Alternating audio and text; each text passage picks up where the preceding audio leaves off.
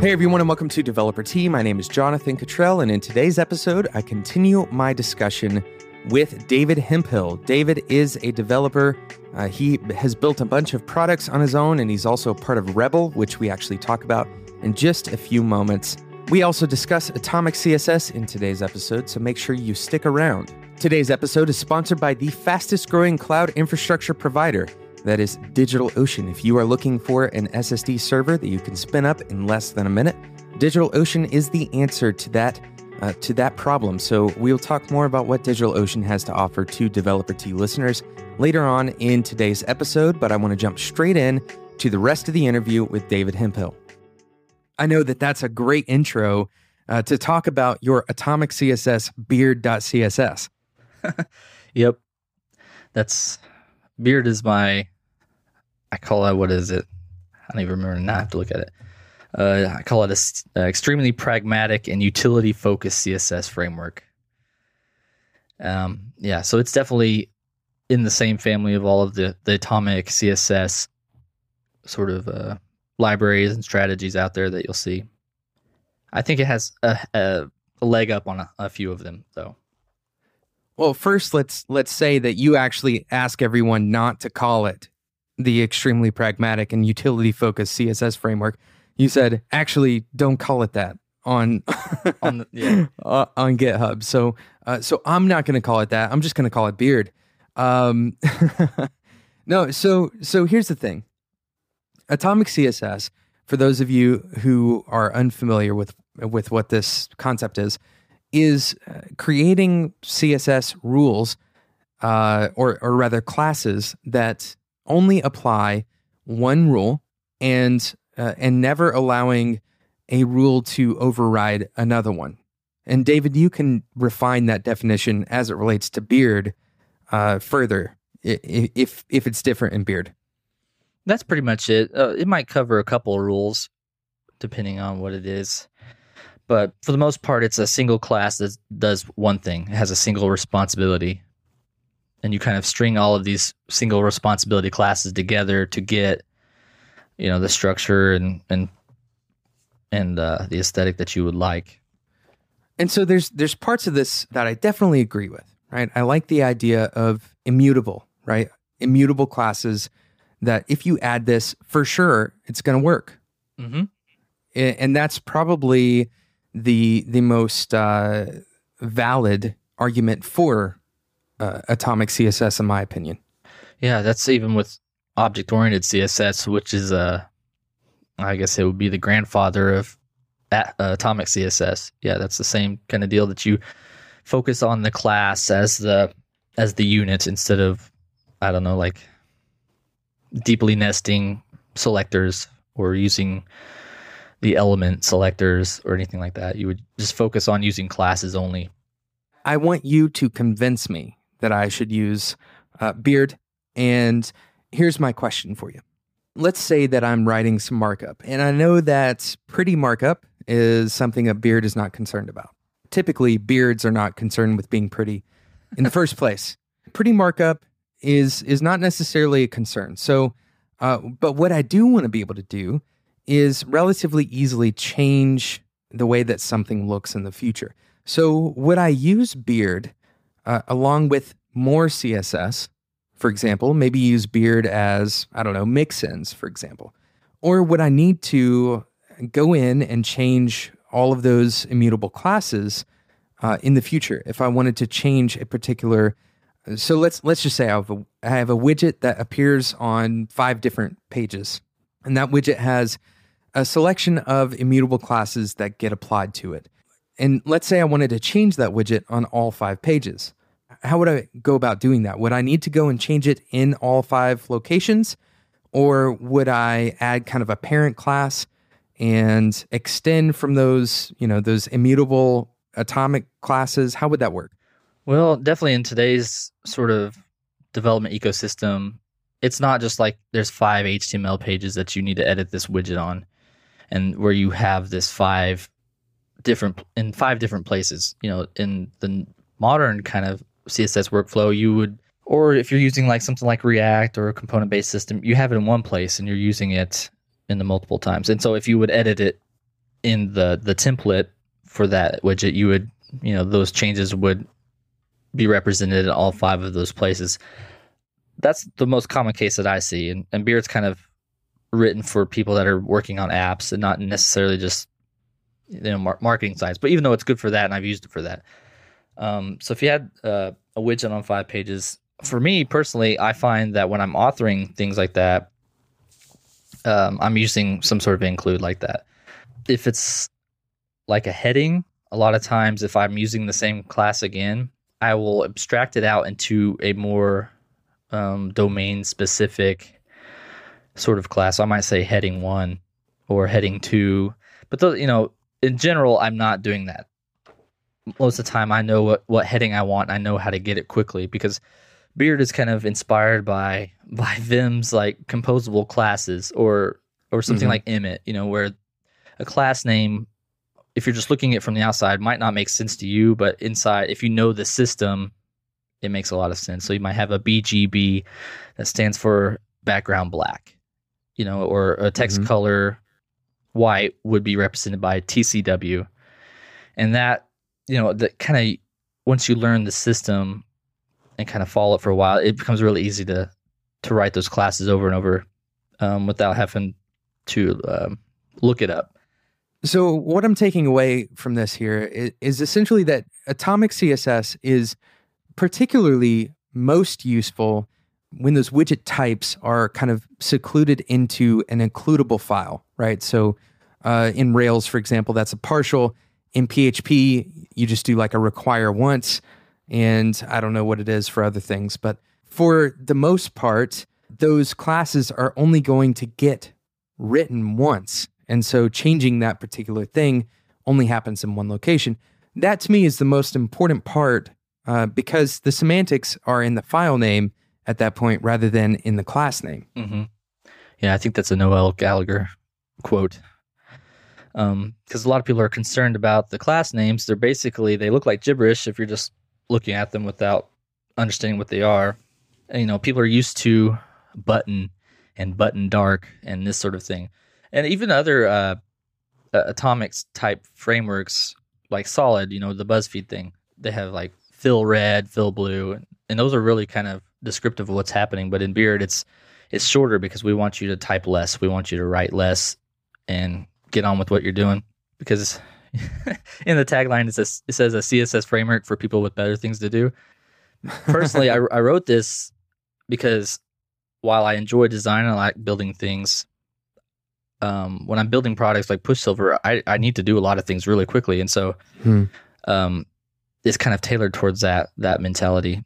In Beard, there's this concept of like the scales, and so the the type is on a scale. You'll have FT1 will rep- will be the first value in the scale. FT2 will be the second value in the scale, and then like likewise, there's like border colors that are you're using the first value in the scale, and that will be one color. It could be your and it's usually your branding color that we have you specify earlier in the in the in the configuration and it kind of gives you this i don't know the kind of this it's almost a built-in style guide sort of thing uh, that you can use to for me it, helps organize some of this stuff Sure. Yeah, and that that makes sense to me actually, especially the idea that uh, that Beard and similar atomic frameworks these are made for doing rapid prototyping, right? So you're putting a view up really fast, and typically, you know, from what I've learned, particularly with these with these small like short classes, these short CSS classes, a lot of that information about what that class is either is directly available in the CSS or it needs to be documented, right? So uh, let's say you run a large organization with 20 or 30 people. Atomic CSS in this format is probably going to be harder for the new guy, right? Or the new girl to onboard with because they're going to have to learn all of this kind of domain specific or platform specific stuff.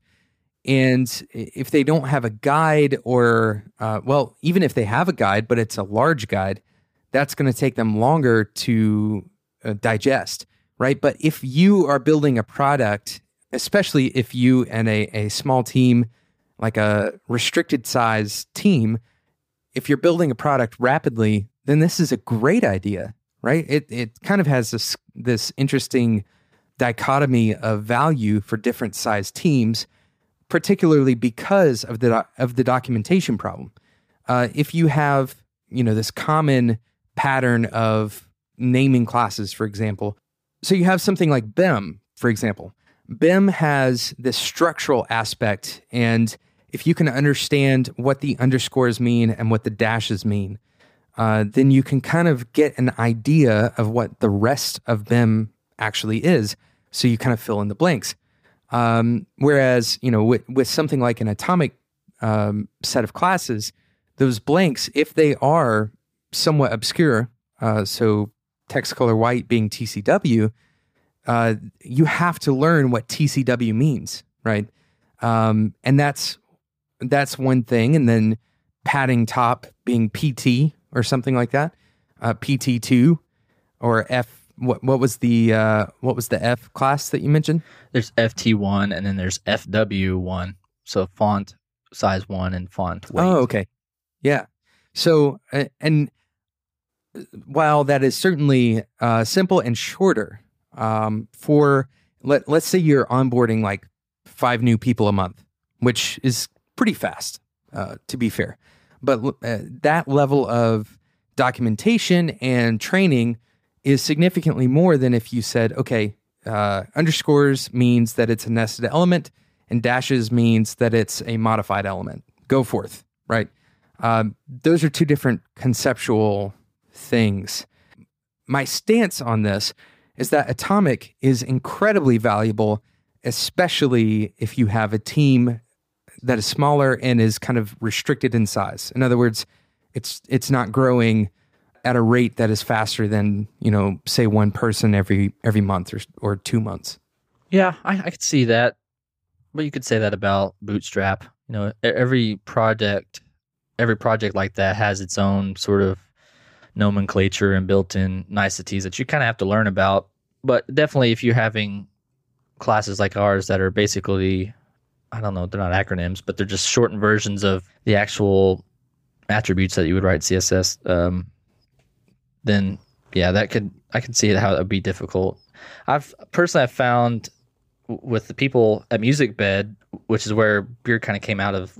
Previously, we had this project called Kombucha that was sort of like beard uh, beta. um, they seem to take it on really quick um, and like it because it sort of made a lot of decisions for them. So when if you're designing something, there were you know a lot of times it's hard to decide what space you should use between elements, and it was this kind of limited your choices to anything one through ten. If you needed something bigger than that, you could definitely write your own class, but kind of following the convention would you would be rewarded for that. And it lended consistency to the interface. I find things like Beard and and BEM not to be they're not like competing philosophies, but I think they can actually be complementary because you could write a widget that has five or seven classes on it, and then it's this widget is actually used in a in a, a place where it needs to be positioned absolutely. And Beard doesn't have it does have some absolute positioning classes, but if it's, you know, just a, value that's not inside of Beard, I, I could see you definitely writing, you know, a specific class just for that instance of that widget. Uh, that would be different from, you know, somewhere else where you might use it. Does that make sense? Yeah, that's a great point. Uh, I, I think that this is all underlying a bigger point here, which is actually that CSS is difficult, number one. And number two, it's very broad, right? Like you can do CSS in a lot of different ways. And so, what you shouldn't do is try to pigeonhole yourself into only one way of thinking, right? So, you shouldn't just think that BEM is the only way and you're never going to do it uh, any other way. You shouldn't think that uh, Beard is the only way, right? You shouldn't think that Atomic or, I don't know, SMACSS, you shouldn't think that those are the only ways to do things because that closes you off to new ways of doing things. And uh, just as, as you're saying, David, you can have uh, this atomic concept uh, be totally living alongside BEM. And it because CSS allows for it, that can be a very useful practice. In fact, uh, quite honestly, that's basically how we work uh, at, at Whiteboard. We use something similar to Atomic. So we have uh, grid classes that are that are atomic uh, in nature. Uh, they mean one thing, they do one thing. We have padding classes that are atomic in nature. We have some text classes that are atomic in nature. In fact, a lot of what Bootstrap has in it, like you said, is atomic in nature. You know, sometimes it will have two or three actual rules built in, but ultimately it does one, maybe two things. And then alongside that, we layer our more semantic classes, right? So the things that are named. And that has actually worked super well. And so uh, I guess I come at this from the from two perspectives. One, practically seeing it work really well, right? So from that perspective, David, you've totally won the argument. The argument in a practical sense, Atomic makes total sense.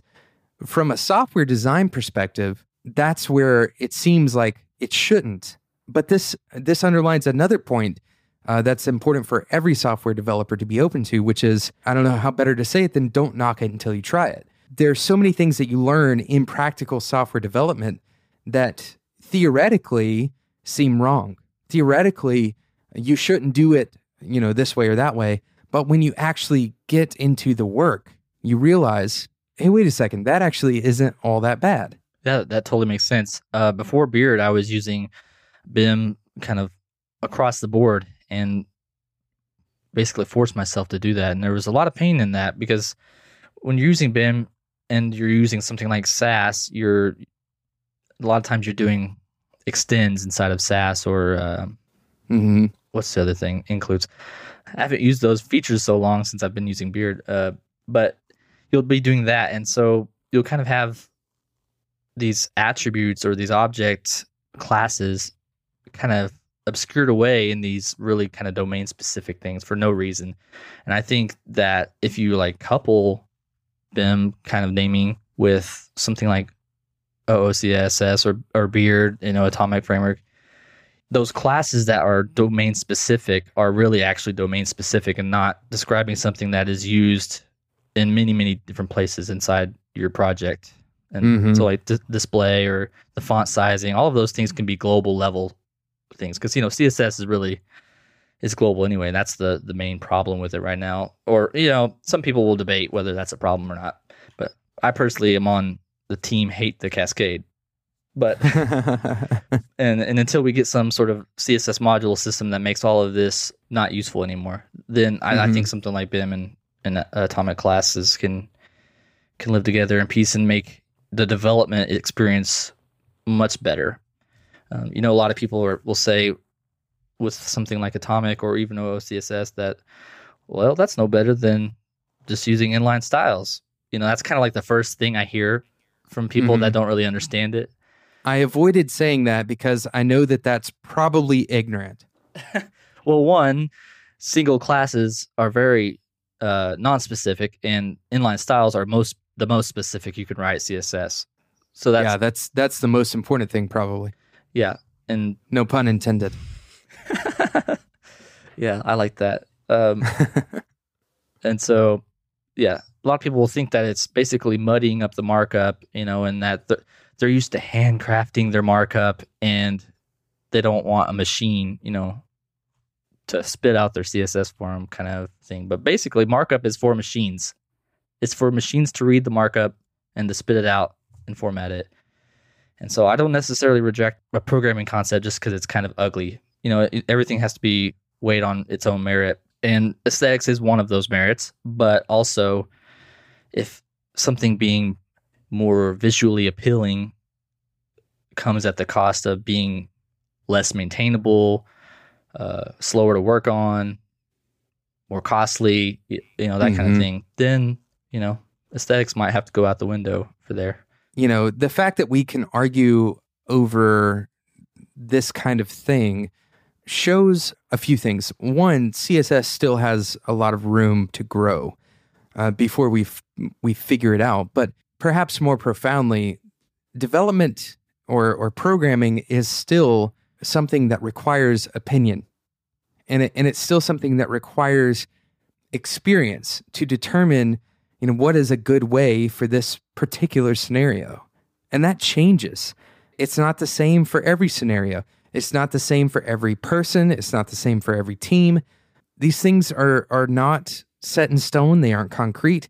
And what works for for David or for me or for you, if you're listening to the show, uh, if it works for you, if you love coding in Perl, I don't personally enjoy Perl, but if you enjoy Perl, then don't let other people tell you that you shouldn't enjoy Perl, right? Like if you enjoy a, a particular framework or if you found something that makes you productive, then go for it. There, there's not really a, a specific science to what should and shouldn't happen. Sometimes there are uh, ways of measuring that and saying, well, maybe I should try something different.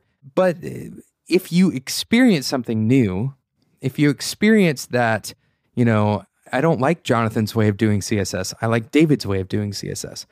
That go for it. There are plenty of reasons why this is still a huge matter of opinion more than a science.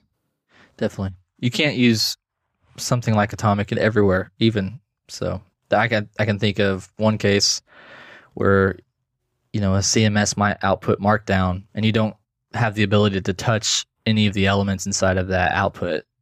You can't, you know, apply classes to that the way you want. So, I mean, you have to mm-hmm. you're going to have to use something else, like maybe wrap the whole content div in a dot markdown and style you know, something more traditional CSS like. Mm-hmm. You know, so you're gonna have to mix and match any of these approaches anyway to come come to a solution that's going to solve the problem you're trying to solve. And if you're like most people, uh, the stuff that you're making on the web is temporary. Number one, and number two, it's a living document. So as you find new ways of doing things, just change it. Mm-hmm. It's live.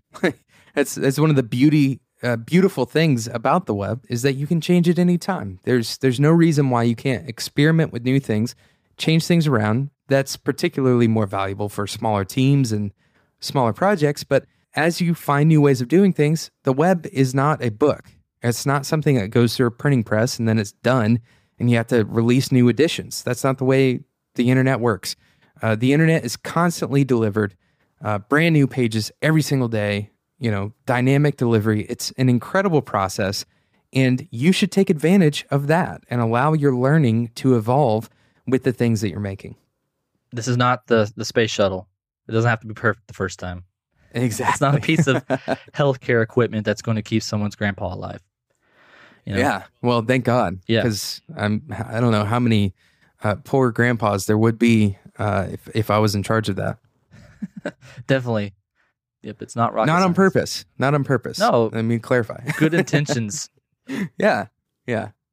Uh, David, tell me about Rebel. We, we've we've we've beat this CSS horse into into the ground. So just for anyone who is wondering, uh, I was playing the devil's advocate position there. I, I am not against David's beard.css. I want you to try it out. I want you to go to. There's going to be a link in the show notes. Go and check out this. Uh, would you call it a framework, David? I wouldn't call it that. I don't know what I would call it. You'd call it a, beard. Uh, just another tool in the belt. Go and check out beard.css, which is uh, which is on David's uh, GitHub account. Correct? That is your GitHub account, correct? I uh, believe it's under Monarchy. Okay. Yes, it is. That link will be in the show notes at spec.fm.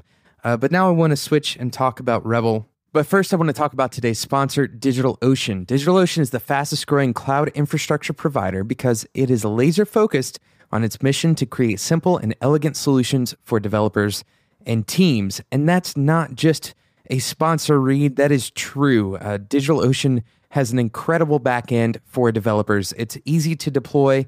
You can spin up a droplet that is pre configured with pretty much any popular open source framework.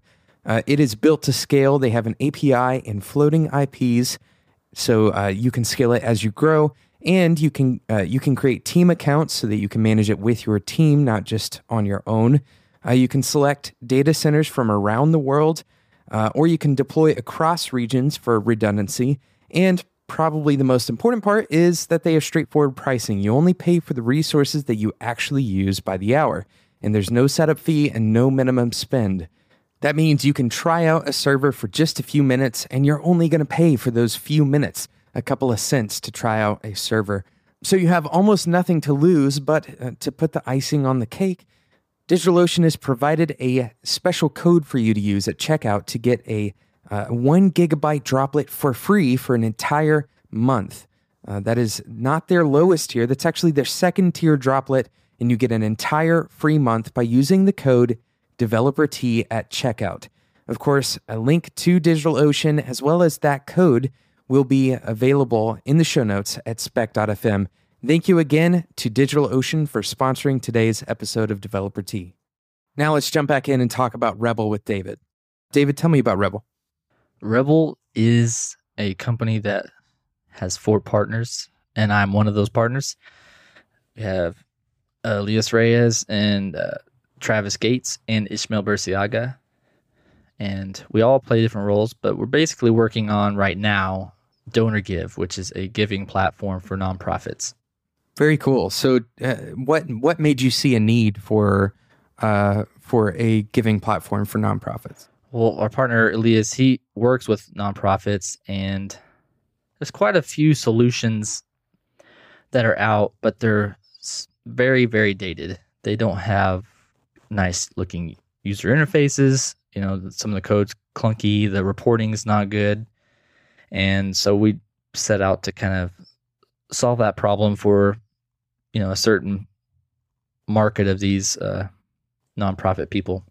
At Whiteboard, we work with a lot of nonprofits as well. And there is a very much so a lack of support in this area for nonprofits.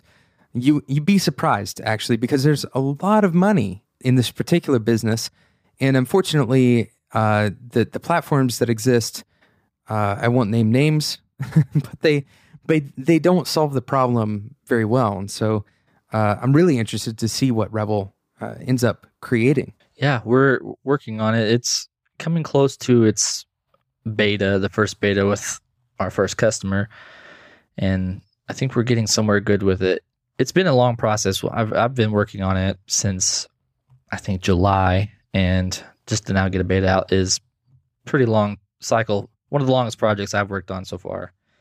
Just for you know, the needs of a, a nonprofit in this area is just they're great because you need to have reporting, you need to have exporting, user management, donor management, and those are different. And you know, funds and managing recurring, putting all of that mm-hmm. on a schedule, integrating with uh, with gateways, all of that sort of thing. Security, multi-tenant application. Yeah, it's been a big project, um, which is maybe why there's not a lot of competitors in the space. Sure, doing a good job at least, or there a lot of the solutions are um, installable software products and not web-based. Yeah, absolutely. Well, uh, this is one of those classic kind of it looks easy from the outside kind of problems, right? You think, oh yeah, I could I could make a better version of that. And then you start working on it and you realize this is far more complex than I than I ever would have imagined uh, looking from the outside in. For sure. For sure. Yeah. There's a lot of things that you don't see when you're getting to the beginning of the project until you get in there and realize that there's just a lot of idiosyncrasies to all of these. And and coming up with a solution that's generic enough and for multiple organizations to use is is a tough cookie to crack too. Yeah, definitely. Because everybody has their own way of like figuring out payroll or or how they pay out their you know if they're a missions organization how they pay out to them or that sort of thing or how they even uh, count the uh, the the revenue it can mm-hmm. it can vary from from organization to organization and most most of these nonprofit organizations they don't have a lot of energy to be able to change the way they do things yeah, a lot of it. They have a lot of legacy systems. Then that's just how they've done it. Yeah, and, and they need to be be able to import a lot of those contacts uh, from from those old legacy systems as well, and even importing old transactions so that they don't have a weird a weird year where there's like kind of two reports if they switch over. Yeah. You know, yeah, there's all sorts of little things you get into. Yeah, and and it's particularly at least in the United States. I'm not sure how nonprofit stuff works outside of the US. but there's a lot of legal ramifications of uh, what these reports are generating. Right, this this stuff ends up in the hands of you know the people who care about that 503c uh, designation. So so you can't get it wrong. That's right. it, it's incredibly important that that the the data is accurate and uh, that you're not over or under reporting that there's not any rounding errors in your stuff. Yeah, that's that's all big problems. They're kind of you gotta have a good test suite to make sure all of that works correctly. Sure. Yeah. yeah. And you're so again, you're writing this in in Laravel, correct? Yep. Using Laravel on the back end, using Vue.js for the dynamic parts, and of course, Beard has snuck itself in there. and and it's working well, I assume. It is. It's playing more of a secondary role uh, for like building out interfaces before he is able to get to it. And so Sure, sometimes I'll yeah. scaffold out the the basic interface, and he'll come in and sweeten it up. Well, David, this is this has been very enjoyable and uh, super relaxed. I, I've enjoyed having you on Developer Tea this evening. Thank you for having me. I've had a good time. So I have I have a couple of questions that I like to ask everyone who comes on the show. All right. The first one is if you could give every developer 30 seconds worth of, of advice, uh, what would you tell them? I would tell them to always focus on the people they're building products for and not to be married to the tools that they're using because tools will eventually rust and break down at some point. Uh, but always to be pragmatic and build with the the outcome that you want to have in mind. Not necessarily be married to to dogma of what the, the current industry expects of you or um, what they say is best practices, but to kind of weigh each situation with the data that you have and the expertise that you have, um, and weigh that against the goals that you have. I love that visual of of the tool rusting. Uh, you know, we we don't think of of digital stuff as expiring or as expendable. Uh, it seems like it could live on forever. And when a computer starts to act kind of strange or uh, when things slow down, uh, we say that it's it's probably a virus. Very few times do we think, wait a second, you know, maybe this thing is just getting old, right? Uh, perhaps it is out of date. And I, I love this visual of of the uh, of the tool rusting because that's such an important reminder that the things that we build are not permanent.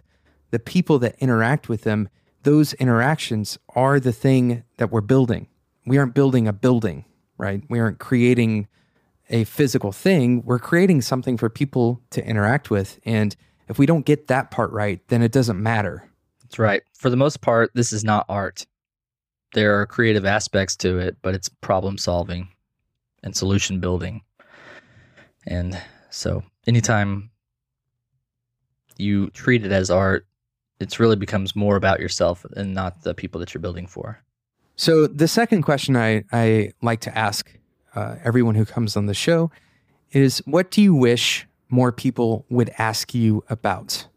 Uh, what topic do you wish more people would ask you about? Hmm. I wish more people would ask me about getting products done with as little as possible, using as little as possible to get it done. In what way? Well, I mean, CSS is fun to talk about, right? It's fun to debate, and there's really not a, situation you can arrive at that where you know there's like the one true way. And backend programming is is just as subjective a lot of ways, and different approaches you can do it. But there's something about um, getting the resolve to build a project, to build a product, and market it, and put it out there that I think for me that's been the most uh, interesting thing doing. I like using technology, and I wouldn't want to do any other job, but I really enjoy building products more more than I do like any of those single aspects of it. Sure. Yeah. And so that would be That's great. So so kind of the bootstrapping mentality. yes. How to get from idea to uh, shipped product as quick as possible. Yeah, that's that's I mean that's one of the most important pieces of understanding, you know, what it takes to be an entrepreneur. Uh, if you can ship early, when I started this podcast, for example, um, I had the idea and I shipped my first episode within a week. Now that's that's not to brag, uh, but instead to say that you know I, I moved quickly. Uh, I intentionally decided that the idea and the implementation of that idea, there's an energy that kind of follows that idea that requires some level of action, right? And if you allow an idea to percolate long enough, uh, if you don't act on that, then ultimately it takes more energy to think about it than it would have taken to just try it out. Yeah, that definitely resonates with me. And this new podcast that I um done, Dads in Development, is exactly the same way. I think we thought about it on Monday and record. Well, we were going to meet to talk about the first episode, and I said, "Let's just do one." He's like, "Well, my mic's not good." and he, he had already bought one on Monday to do it, and said, "We'll just ship it anyways. We'll we'll apologize in the show notes, and we'll do it." And we launched it. We launched it the next Monday. Um, and now you have a story to tell about the mic, right? Like, mm-hmm.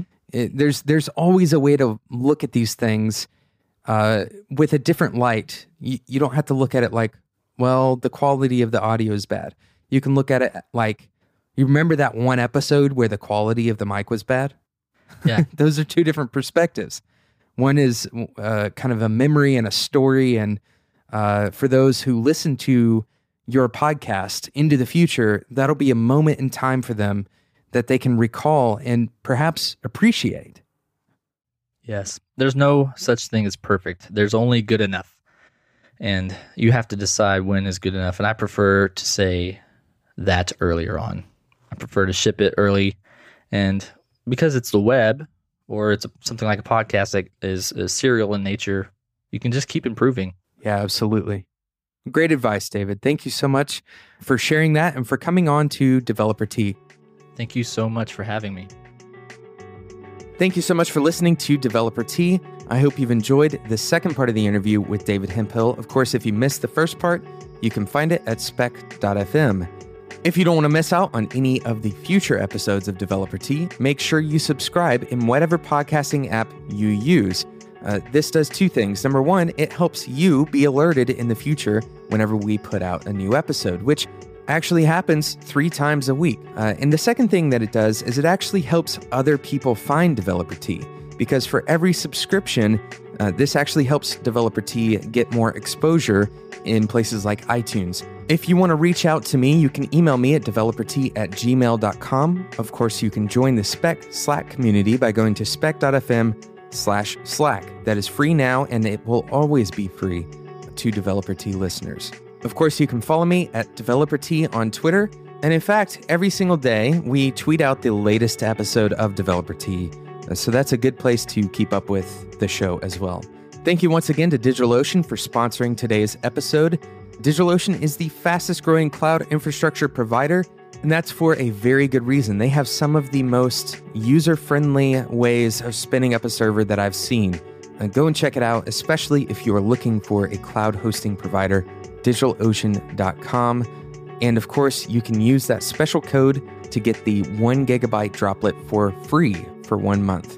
Thank you again to DigitalOcean for providing that for Developer Tea listeners and for sponsoring the show. And thank you once again for listening. Until next time, enjoy your tea.